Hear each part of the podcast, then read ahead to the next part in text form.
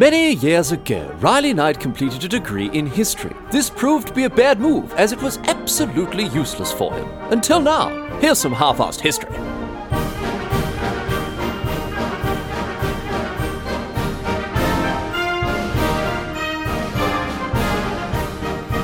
What's going on, mate? Great to have you along for some more half-assed history. This week on the agenda, going to be having a chat about something that you may have seen cropping up in the news recently around the world. The Insurrection Act of 1807 from the United States. Currently, the US has been swept up by national protests against racism and against police brutality, to which the authorities have responded with racism and police brutality, proving that the protesters really do have a point about the whole thing. And the and the Insurrection Act is touted as a way for the uh, for the U.S. federal government to respond to these protests by sending in federal troops to deal with them. And uh, as such, the act has uh, been copping a lot of flack. But is this warranted? And is the act and its history as damnable as this first impression might suggest to us? History is not kind, and history is not forgiving. And even if the uh, the authorities seem to be getting away with it, rest assured of this: there will be a reckoning, and they will face their judgment. They say that history is written by the winners, and quite happily, history trends towards the forward thinking and the progressive. The people advocating for militarized state violence, brutal repression of protesters, and passive support for institutionalized racism, they will not disappear quietly into historical obscurity. No, it will be their names and their memories long after their deaths that linger as a reminder to us all of the unfeeling depravity and horrific wickedness of which humans are so often capable. Ending up on the wrong side of history is one of the cruelest fates a person can suffer, but it's often very difficult to sympathize for them as so often it's a fate that they chose for themselves with their words and their deeds. And as the President of the United States threatens US citizens with violence and with military repression, an idea that should be in the abstract unthinkable, we often hear references made to this Insurrection Act. Is the Act just another archaic apparatus for government overreach, enabling abuse of power and the suppression of citizens? Is the invocation of the Insurrection Act, in other words, an express trip to the wrong side of history? Interestingly, no, it is not. The Insurrection Act has a very long and a very mixed history, having been used by presidents all along the political spectrum for reasons that range from dastardly to powerfully honourable. So today, we're going to examine what it means to be on the right side or the wrong side of history, using a single piece of 200 year old American legislation as a lens to explore this concept. We're going to get across a lot here. We're going to have a chat about what the Insurrection Act is, why it exists, how it has been used, and why this particular piece of US history is so very, very relevant today in the 21st century. And of course, we'll talk about how those involved with the history of this act have been treated by the long and very patient view of historic retrospection. So we're going all the way back here. We're going all the way back, not to 1807, as you might have thought, but earlier to 1792, when in 1792, United States Congress passed a law known as the Militia Act, also known as the Calling Forth Act, and this enabled the president to call up militias or take control of state militias in the event of an invasion or an insurrection. And uh, this was a limited act that only gave the president this power for two years. And then, so in 1795, the Second Militia Act extended the initial two year time limit in the first to be indefinite and also allowed for conscription. This meant that the president would indefinitely have the power not only to call up and control existing militias, but also to create new ones by means of conscription. So, this power is an old one, and Washington himself actually used it to put down the Whiskey Rebellion, a tax uh, protest that was brought about when people attempted to avoid paying a new tax on, as you probably guessed, whiskey. Uh, Washington, Washington himself led this militia uh, that he raised to uh, to meet the protesters, many of whom had been uh, violent in supporting their perceived right to commit a tax evasion, uh, and successfully put down the rebellion with minimal casualties on both sides. And this uh, very firmly established the sovereignty of the nascent U.S. government and, and, its ability to exercise political power over dissenting citizens who were, in this case, again, just attempting to get away with tax fraud. Uh, but we move forward now away from the Militia Acts and towards the Insurrection Acts with, uh, Act, which replace them. And for that, we've got to skip forward to uh, not 1807, but 1804, to a scene that I'm sure you're familiar with now in the wake of the extremely popular musical Hamilton. Aaron Burr was a, decor- a, decorated war hero from the American Revolutionary War who had served as Jefferson's vice president, but was obviously most famous for the duel he had with his rival Alexander Hamilton. Burr shot and killed Hamilton during this duel, uh, which ended both Hamilton's life and uh, Burr's own political career. Uh, he, he had far reaching political ambitions, but it uh, turned out that, you know, shooting someone dead wasn't such a good move from a PR perspective. And so that was that for Burr's hopes for, you know, further politi- political advancement.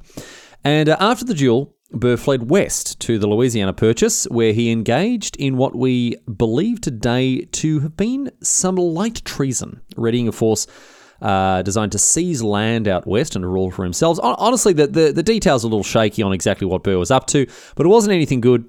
Uh, mustering forces appearing to be fermenting, you know, what could be accurately called an insurrection. And when the US government, led of course by President Jefferson, found out about this, they were spurred into action. Now, while Jefferson's political rivals, the Federalists, were happy to interpret the US Constitution pretty liberally, their view was if the Constitution didn't prohibit it, then it was allowed. Jefferson's Democratic Republican Party, on the other hand, they were much more they were much stricter with their interpretation of the Constitution, saying that if the Constitution didn't allow it, then it was prohibited. And as a result of this, Jefferson decided that he needed congressional authority to respond to Burr's insurgency. He wasn't going to act unilaterally. He wanted the US Congress to give him the power to mobilize the military in facing a domestic threat. And the result was, as you might have guessed, the Insurrection Act of 1807. Interestingly, however, just over a week before the act was actually signed into law, Burr was captured anyway, and so the Insurrection Act was never actually used against him. It was never actually used for its original uh, purpose, I suppose, to uh, to deal with the situation uh, around Aaron Burr. But it remained law, however, and its contents uh, empowered Jefferson and the presidents that came after him to take action against perceived internal or domestic threats. The Act principally grants three powers to the, the, the President of the United States. Number one, the power to deploy federal troops to a state at its request in order to combat an insurrection against that state. Number two, the power to deploy federal troops to a state with or without the state's request, where it had become impossible to enforce the law. And finally, number three, the power to deploy federal troops anywhere that an insurrection threatens a US citizen's constitutionally granted rights, when the state authorities are unable or, critically, unwilling to do anything about it. So, Broadly speaking, either the state can ask the president to help and send in the troops, or the president can send in the troops if things get bad enough, or importantly, if the president believes that the states are failing in their duty to uphold constitutional rights. That's another instance where they can send in the troops. Now, you might think such instances are rare, but they are not, because in the 200 years since this law was enacted, it has been invoked over 20 times. But what makes it really fascinating is this it has been invoked by many different presidents for many different reasons, some of which fall on the most extreme ends of historical defensibility. In other words, the Insurrection Act has been used to do some very, very noble things while also enabling horrific wrongdoing. So let's go over some examples of when the Insurrection Act, Insurrection Act has been invoked over the years and paint a bit of a picture of the legacy of this law while we, uh, while we attempt to have a closer look at what it means again to be on the right or the wrong side of history. And we begin with Andrew Jackson, the seventh president of the United States, who even today remains a highly divisive figure. He was, of course, the hero of the Battle of New Orleans. Go and have a listen to episode 9 to hear all about that. And after going from soldier to statesman, he became a president known for his populist, small government political philosophy that railed against government corruption. However, he also dismantled the Federal Reserve, he strengthened the power of the executive, and most infamously, signed into law the Indian Removal Act, which led to the Trail of Tears as tens of thousands of Native Americans were forced to relocate west of the Mississippi River. So even today, his legacy is a mixed one, with scholars and historians and politicians unable to come to a broad consensus on Jackson's lasting impact. But one thing we can say about Jackson is that he didn't mind the idea of sending federal troops to enforce the law. When South Carolina threatened to secede during his presidency, Jackson had Congress pass the Force Bill, which empowered him to send in the troops in order to force South Carolina to comply with federal law. But he did also invoke the Insurrection Act on more than one occasion, for example, in 1834, when a labour dispute arose during the construction of the Chesapeake and Ohio Canal. Indentured servants were being used to build it, and complaints about the conditions led to tension and ultimately conflict, which got so bad that the Maryland state government requested the assistance of federal troops. However, the most famous, or rather most infamous instance of, Jack- of Jackson invoking the Insurrection Act came before this in 1831 during Nat Turner's slave rebellion. Nat Turner was an enslaved preacher from Virginia who organized a slave revolt in 1831. He covertly recruited other slaves to his cause and used songs to communicate secret messages to, you know, throughout his followers. And after gathering and stockpiling weapons, Turner and his rebels launched an attack against the local population of Southampton County in Virginia. The aim was to free as many slaves and kill as many slave owners as possible. And so on the 21st of August in 1831, Turner and his 70 or so uh, followers went from house to house, killing every slave owner and, filling, and freeing every slave that they came across. They were armed with axes and knives and clubs, even fence posts. And all in all, they killed around 60 people while trying to meet Turner's goal of spreading terror and alarm amongst the slaveholding populace. Now, the government response, as you might imagine, was swift and it was decisive. Jackson, under the Insurrection Act and at the request of Virginia state government, sent in federal troops to support local militias. And while Nat Turner's rebellion certainly involved wanton killing and a lot of bloodshed, the display of force put on by the deployed troops was beyond anything this slave rebellion could have achieved. Hundreds of African Americans, the vast majority, of course, were enslaved, were killed by militias and the mobs that came with them. This this was regardless of their involvement in the slave revolt in the first place. Uh, many were killed. A great many were killed. A great many miles from where it had even taken place. They were shot, or they were summarily executed, or even beheaded, and had their severed heads mounted on spikes. Turner's revolt lasted three days, while the killings that followed lasted weeks. Fabricated stories about armies of blacks descending on state capitals swirled around, provoking whites into greater acts of violence against African Americans, against slaves or not. And it took two weeks for a military military general to finally call for an end to the carnage.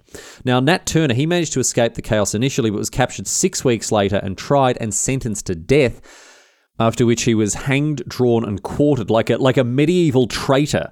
And uh, some stories indicate that he too was beheaded, like so many others had been at the time. I'm not attempting to claim that Turner's rebellion was by any means bloodless, because it certainly wasn't. Um, but, but to see such an overwhelming show of force from the authorities that resulted in weeks and, and, and weeks of, of racially motivated, racist killings after Jackson invoked the Insurrection Act, well, you can hardly claim it was proportionate. And this is just the first example of many when it comes to the Insurrection Act playing a, uh, a very a very critical role in racial conflict in the United States, as we'll see. But, because indeed, it was the Insurrection Act that formed part of the legal basis for President Abraham Lincoln to wage the American Civil War to preserve the Union and ultimately abolish slavery. Lincoln expanded upon the principles of the Insurrection Act itself in order to legally take the fight to the secessionists, deploying federal troops to combat the insurrections from the South and enforce federal law. Now, obviously, that situation is a little different from all the others that we're going to discuss today, as the conflict blew up into a full-scale civil war rather than, you know, a short-lived insurrection. But nonetheless, it's important to note that the legal basis for fighting the American Civil War has its roots in the Insurrection Act, as without it, Lincoln couldn't have legally deployed troops into a state that didn't want them.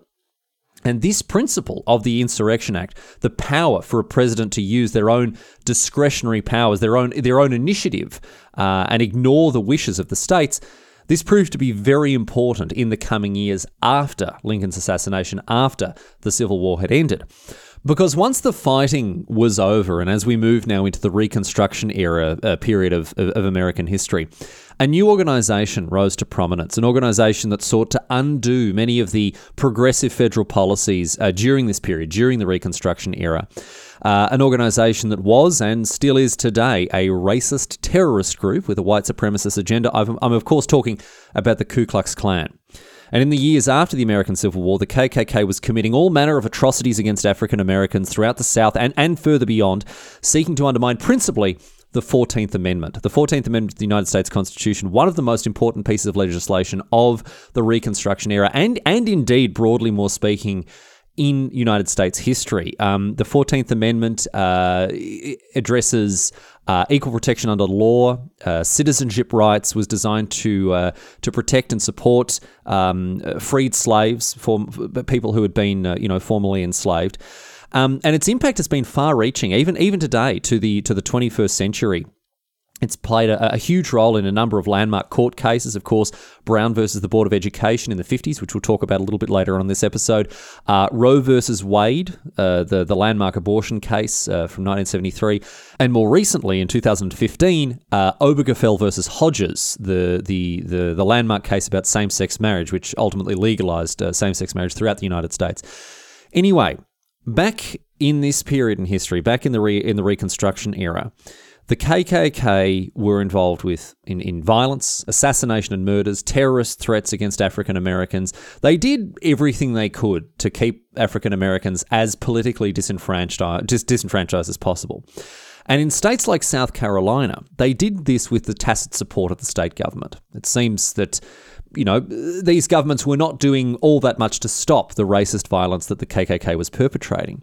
And President Ulysses S. Grant, therefore, seeing the inaction and the unwillingness on the part of, of South Carolina specifically to do anything about the KKK, he invoked the Insurrection Act in order to respond. Federal troops were deployed to South Carolina, where they rounded up KKK agitators and brought them back to be tried in federal courts, uh, because obviously they knew that were they to be tried in, in, in courts in South Carolina, they would get a slap on the wrist and be and be uh, sent on their merry way. So the federal forces that that were rounding up these racist agitators they were further supported by the Third Enforcement Act, a new act which, again, built on the Insurrection Act in, in, empowering Grant to take appropriate action to, to defend the new 14th Amendment. And Grant's intervention into South Carolina both further normalized unilateral executive military action within the US and was extremely effective in suppressing the KKK, who would un- unfortunately, you know, return. They would rally and rise to prominence once again in, in the early 20 in the 20 early 20th century. But Grant didn't stop there when it came to using the Insurrection Act to directly interfere in state politics, because in 1872, when the Louisiana gubernatorial election was hotly contested between Republican William Pitt Kellogg and Democrat John McEnery, uh, Grant was forced ultimately to once again interfere using the Insurrection Act as a as a basis of his power to do so. The election itself was pretty suspect, to be honest. All sorts of shenanigans, chicanery, and the long and the short of it was that Kellogg, the Republican, won. And remember, Republicans in those days were broadly speaking the progressive ones, while Democrats had represented the interests of racist slaveholders for decades. You can go and listen to episode 56 about Robert Smalls to hear an explanation of how and why the Republicans and, and the Demo- Democrats ended up switching places. And, you know, the Democrats now being a progressive party, while the Republicans, broadly speaking, have become the, the, the gun toting racists. Um, anyway, Kellogg won the election, as I say, uh, but McEnery refused to accept the result of the election, going so far as to attempt an armed overthrow of Kellogg's government in what became known as the Battle of Liberty Place. 5,000 armed men, known as the White League, turned up in New Orleans and began an insurrection against the Louisiana state government. Now, after some fighting between the White League militia and the New Orleans police and, and Louisiana state forces, Grant once again invoked the Insurrection Act. And in doing so, he sent federal troops to suppress the insurrection, and the White League surrendered almost immediately. And Grant maintained a federal presence in Louisiana to enforce the results of the election and maintain order. And these troops actually remained until 1877, if you'll believe it. So deeply ingrained was the opposition to Kellogg and his Reconstruction government. But once again, and, and the point that I'm trying to trying to draw your attention to here while talking about Grant and his use of the Insurrection Act was that the act had been used by the president to fight off racism and defend the 14th Amendment, further complicating the act's history and its position as either a force for right or for wrong in US history. And certainly today we can vindicate Grant his use of the Insurrection Act in, in, in its defense of the 14th Amendment, its, its defense of the, you know, the progressive, pol- some of the progressive politics of the Reconstruction era. And it certainly does go to complicate the issue a little bit further when attempting to box the uh, the Insurrection Act into you know one camp or the other, good or bad. And I think by now you're probably beginning to see that it really, really is not as simple as that. However, to confuse things even further, now we will move towards the 20th century.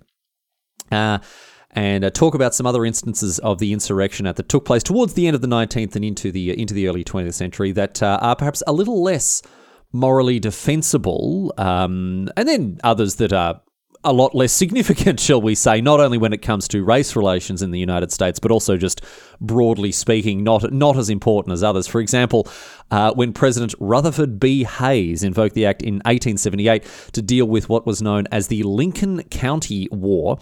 Uh, in 1878, two prominent factions of various families and gangs were engaged in what was essentially a, glor- a, glorified turf war in the New Mexico territory. They're both out seeking influence and control over the burgeoning cattle market out west, and the, and the conflict blew up after a series of killings and revenge killings took place between the two factions. They both had their own militias. Uh, you might have heard of one of them, the Regulators. Um, uh, the famous outlaw Billy the Kid was one of them. And Hayes uh, invoked the Insurrection Act in an attempt essentially to quell the conflict and disorder brought about what seems largely to have just been an, overblown gang war. So this is an example of a um, of an invocation of the Insurrection Act that doesn't necessarily carry the same moral weight one way or the other. So I just wanted to bring that to attention because these these situations do exist. You know, there, there were invocations of the, of the act that don't necessarily carry the the same amount of, of moral baggage here.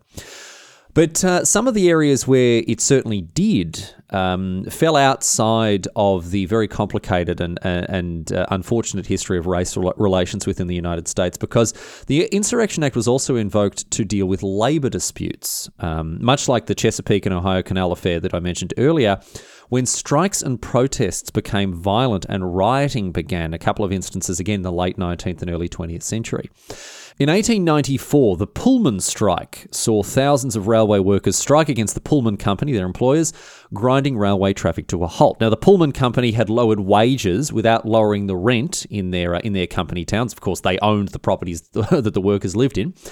Um, and the strike that this brought about eventually grew to include a quarter of a million workers across 27 states. The newly formed and very short lived American Railway Union coordinated a boycott of Pullman owned railway hardware uh, and continued to support strikes throughout cities across the country. Now, President Grover Cleveland wasn't thrilled about this, as you might imagine, with the railway shutdown crippling the US economy, and so he invoked the Insurrection Act, therefore, to send in federal troops to end the strikes and break up the ARU's activities. Cleveland argued that he had the authority to do this based on his constitutional obligation to make sure the mail got through. It was all sent on the railway, of course. And uh, in addition to his claim that you know he had a, a constitutional duty to ensure the mail uh, the mail was delivered, he also uh, claimed that these strikes and uh, this industrial action uh, was it was a, a, threat to public safety. As you might imagine, however, the striking workers, you know, they weren't they weren't huge fans of the fact that the military had turned up to uh, to break their strikes and, and and bust the union, and so there was violence and there was rioting, and many of them were killed by federal troops. Nonetheless, most Americans at the time supported Cleveland's actions, even though history has gone on to take a rather dim view of a president who, uh, you know, eff- effectively put federal troops at the service of a private company. And this wasn't the only instance of this sort of thing happening. Another such labor dispute took place in, uh, in 1913 and 1914 when the Colorado Coalfield War uh, saw President Woodrow Wilson deploy federal troops in order to quell a miners' strike organized by the United Mine Workers of America against the Rockefeller owned Colorado Fuel and Iron. Working and living conditions for the miners were pretty awful, and so in 1913 the UMWA organised industrial action to protest. Now, miners they suffered high mortality rates, they were subject to mismanagement at the, at the hands of corrupt bosses, and they, they were coerced and threatened into toeing the line. And this led to ultimately, um, in, in 1913, the beginning of a very large strike. And after CF&I brought in strike breakers and enforcers, things began to grow violent. And eventually, the Colorado government requested that Wilson send in the federal troops, who had since 1903 been known now as the, uh, as the National Guard. Wilson did so. Um, however, he did attempt to mediate the dispute rather than simply suppress it with force. Uh, this was an offer. His offer of mediation was roundly refused by the Rockefellers and, the, and, and CF&I. Um, Wilson, Wilson eh, did have sympathies with the miners and their union and collective action, but was ultimately unable to, to, to, aid them in any meaningful way. He did deploy troops under strict orders to remain impartial and keep the peace, but these orders obviously didn't stick once they were there because the Colorado government used the federal troops to force the miners to, to disarm. And eventually, the Union had to surrender unconditionally when it finally ran out of resource and ran out of money. These labour disputes hardly reflect well on the Insurrection Act, as they were used to continue to, you know, oppress workers. Its its role as a political tool. Uh, you know, as various presidents used it to support strong arm union busting. Uh, it, it's not a good look for the Insurrection Act, to be sure, and again, sort of puts a couple more, uh, couple more tally marks on the wrong side of the ledger. But as we move now into the 20th century, further and further into the 1900s here, the Act was once again cast in a new light during the Civil Rights era. I mentioned before the uh, the the landmark court case Brown versus the Board of Education, and uh, you, you you you may have heard of it. And if you have heard of it, you probably know about the crisis that came right after it with the Little Rock Nine. In 1954, the US Supreme Court issued its ruling on Brown versus the Board of Education, which held that in keeping with the 14th Amendment, racially segregated schools were unconstitutional. The decision made, uh, well, legally mandated the desegregation of all schools and universities throughout the entire country, and it prompted the National Association for the Advancement of Coloured People, the NAACP, to enrol African American students in previously all white schools. Three years later, in 1957, nine black students had been enrolled at Little Rock Central High in Little Rock in Arkansas, and these students became known as the Little Rock Nine. They were slated to begin there in September with the beginning of the school year. However, Seemingly in keeping with the oldest traditions of the American South, racist protesters swore to blockade the entrance to the school and prevent the students from going inside. These racist segregationists were supported by a racist state governor, Orval Faubus, who deployed the Arkansas National Guard due to, as it was said, imminent danger of tumult, riot, and breach of peace. Never mind that it was the protesters that he was in support of that were causing that danger. Apparently, that part isn't important. Anyway, the Little Rock Nine, they turned up at the school on the 4th of September and found the entrance blocked by the Arkansas National Guard, not to mention the enormous crowds of racist protesters who were shouting and spitting at these literal school children who were just trying to go to school. The school itself condemned the state government, as did, as it turns out, the mayor of Little Rock himself, who petitioned President Dwight D. Eisenhower to intervene. And so, on the 24th of September, Eisenhower, under the Insurrection Act, mobilized the 101st Airborne Division to enforce the Supreme Court ruling and defend the 14th Amendment by ensuring that these kids were able to go to school. And so it was that the Little Rock Nine were escorted into their high school by federal troops, although, of course, their hardships didn't stop there. They were subjected to racial abuse and vilification for the entire school year, both verbal and physical. And most of this torment, of course, came from many of the other students. And this is what I was talking about when it comes to being on the wrong side of history. Imagine choosing to be one of the students who threw acid in the face of Melba Pattillo, one of the Little Rock Nine. Imagine being choosing to be one of her tormentors who locked her in a toilet stall and threw burning bits of paper down on her. And consider too the legacy of Orval Faubus, the Arkansas governor, who today is remembered as a defiant and an overbearing racist, or at very best, an utter coward who pandered to hardline racists while seeking re election, and he will forever be remembered as being on the wrong side of history thanks to his near-sighted populism, his reactionary and his damnable racism that caused the Little Rock crisis in the first place. It wasn't just Eisenhower who invoked the Insurrection Act to defend the 14th Amendment during the Civil Rights era, however. John F. Kennedy did so too, multiple times in the early 1960s. For example, during the Ole Miss riots of 1962, when racist Southern segregationists protested and rioted in response to the enrollment of James Meredith at the University of Mississippi. Meredith, who was an African American war veteran, bore witness to racist segregationists driving through Oxford, Mississippi, flying Confederate flags, beating African Americans, and warning that the South shall rise again. Mississippi Governor Ross Barnett, an avowed racist, firmly cemented his place alongside Faubus on the wrong side of history when he said this There is no case where the Caucasian race has survived social integration. We will not drink from the cup of genocide. We must either submit to the unlawful dictates of the federal government or stand up like men and tell them never. No school will be integrated in Mississippi while I am your governor. And as it turned out, Barnett was just about as wrong as it is possible to be. While Kennedy sought out any way that he could to avoid bringing in the federal military, eventually it proved that there was just no other option. A military guard accompanied Meredith as he enrolled in the University of Mississippi, And with good reason, too. Thousands and thousands of racists rioted in the streets, firing guns, burning cars, and murdering two innocent bystanders a French journalist and one other uninvolved onlooker. And the chaos caused Kennedy to call in reinforcements, and eventually the riots were suppressed, and Meredith was able to enroll properly. However, throughout his studies, he was guarded by hundreds of federal troops 100% of the time, all the way through to his graduation. And a similar thing occurred during the Kennedy presidency in 1963, this time in Alabama, during an event known as the Stand in the Schoolhouse Door. Alabama Governor George Wallace, whose most infamous quote is segregation now, segregation tomorrow, segregation forever, personally blocked the entrance to the University of Alabama to prevent two African American students, Vivian Jones and James Hood, from entering the building to finalize their enrollment. The whole thing was a great big media stunt, of course, designed to capture the attention of other rusted on racists like Governor Wallace.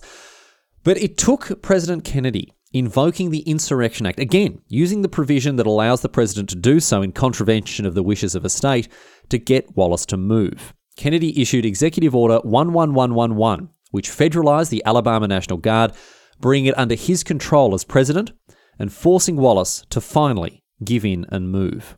The National Guard remained on campus to defend the students from threats from the newly energized Ku Klux Klan, which further enraged Wallace and caused him to speak out further, enjoying the spotlight offered to his racist views. But again, Consider how Wallace is judged today, two decades after his death. We aren't quick to remember how he renounced his segregation forever views in 1974. No, instead, we remember him for what he was a contemptible racist who held up the march of human progress.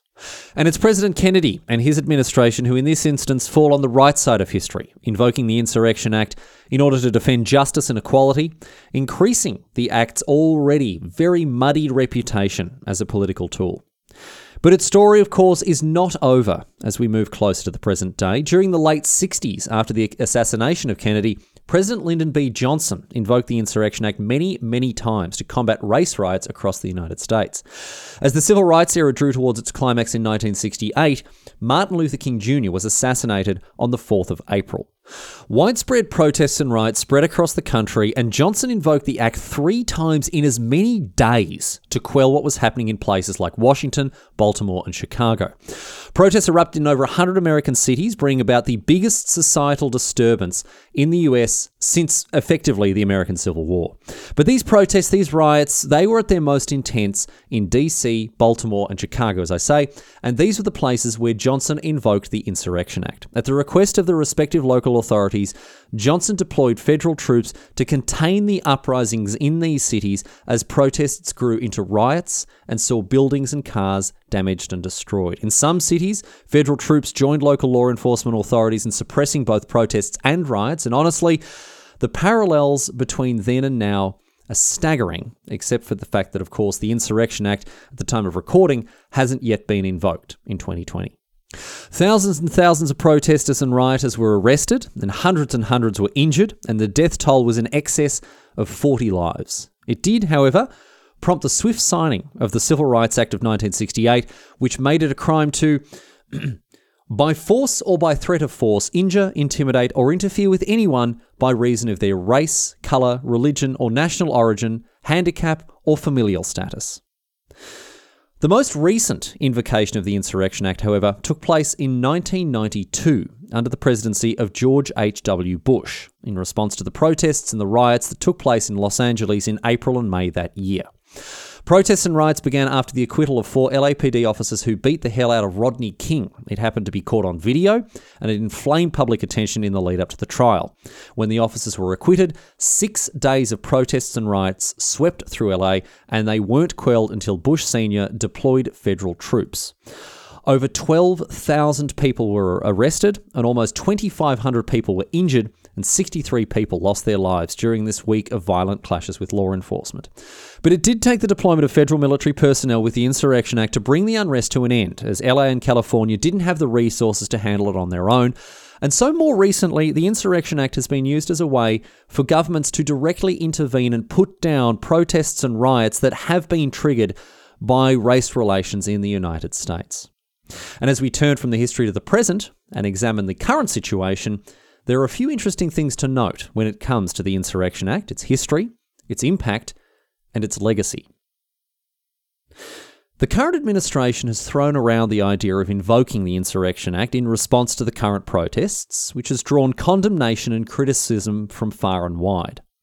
The Act has, as a result, become something of a symbol of tyranny and oppression for those who may not know the full story behind its history, and it's difficult to blame them. On the face of it, deploying the military against your own people is a move right out of the, out of the playbook of the authoritarian dictator.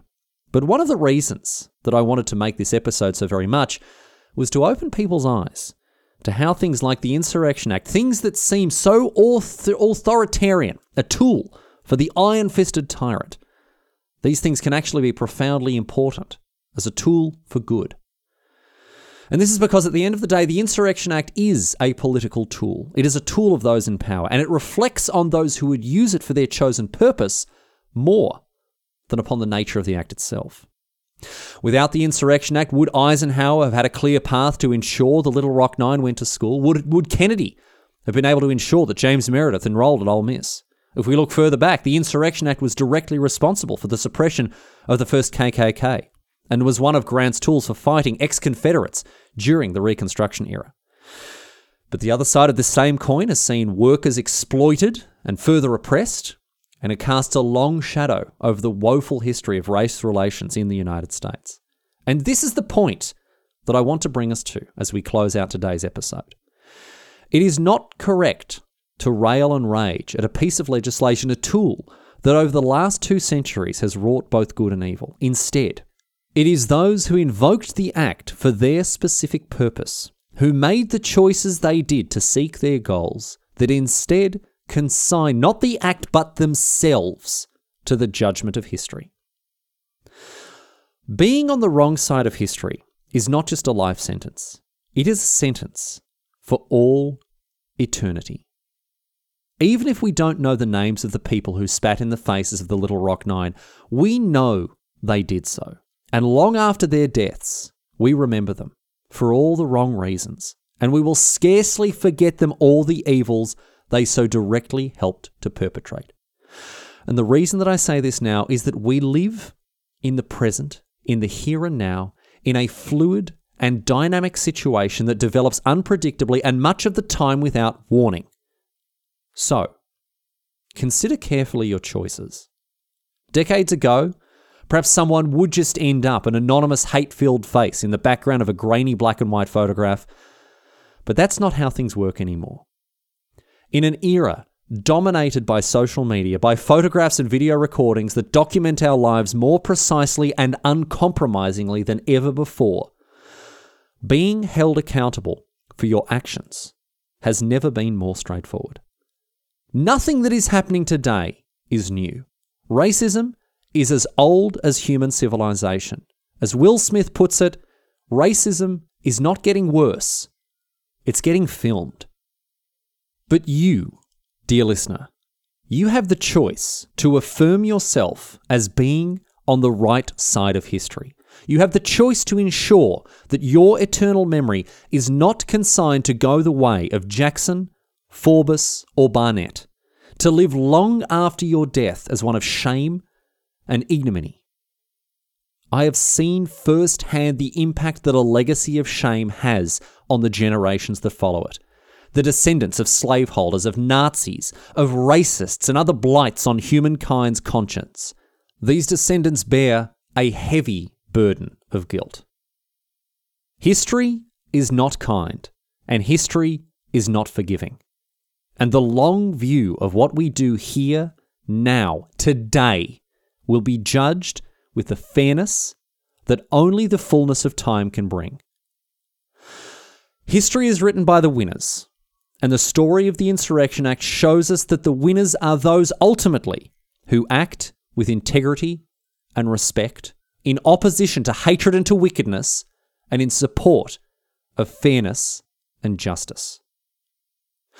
And while it's unlikely that any of us will have our names writ large in history, you can and you should do everything you can to secure your legacy. And the story of the Insurrection Act and its strikingly mixed legacy is, in my view, a very powerful lesson on just what it means to be on the right side of history.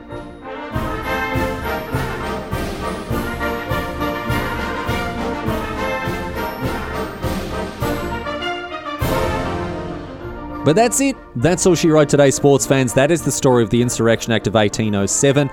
I know this episode has struck a more somber tone than many others, but I feel it appropriate given the subject matter and given the situation, the state of affairs uh, in the United States and around the world at the moment. And uh, I, I, do hope that you learned a thing or two about this act and about its uh, its history and the context its context of it uh, of its invocation or threatened invocation today.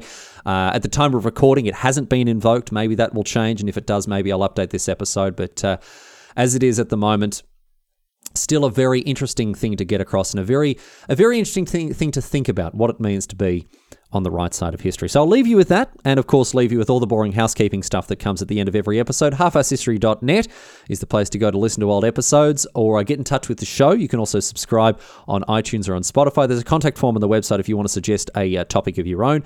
And uh, the Half Ass History merch shop is uh, is still going. Well, actually, some stuff is running out of stock, nearly out of magnets, uh, running out of t-shirts in a couple of sizes as well. So do get in quick if you want to uh, place an order because I'm not sure when I'm going to be able to restock at this stage. So uh, if you've been thinking about it, now's a good time to do it. avoid uh, avoid missing out by anything being uh, being sold out there. And of course, if you want to support the show more directly, you can go to uh, patreon.com/slash history and pledge there for as little as a dollar a month, you can uh, you can help to support this show financially, and I very much appreciate all the people who do so. We've had a couple of new executive producers as well join the ranks. Their business cards are winging their way out to those new producers here and now as we speak. So thank you to uh, thank you so much to everyone who's supporting the show financially, and to all the people who've just given it a listen. If this is the first episode you've listened to, if you've uh, maybe been drawn into it by the state of current affairs, welcome. By all means, welcome. And I do hope you'll stick around for a couple more in the future. Go back to listen to some older ones as well. Um, uh, and uh, I do hope to have your company uh, in more episodes of this stupid podcast uh, as the weeks and the months continue. Anyway, that is that for this week. As usual, I'm going to leave you with a question posed on Reddit, a dumb joke to perhaps lighten the mood after having things have got a little a little bit more uh, serious than we anticipated with this episode here. A question posed by Reddit historian Contingent Contagion, who asks, "We all know about the civil rights movement." But what did the civil left's movement do?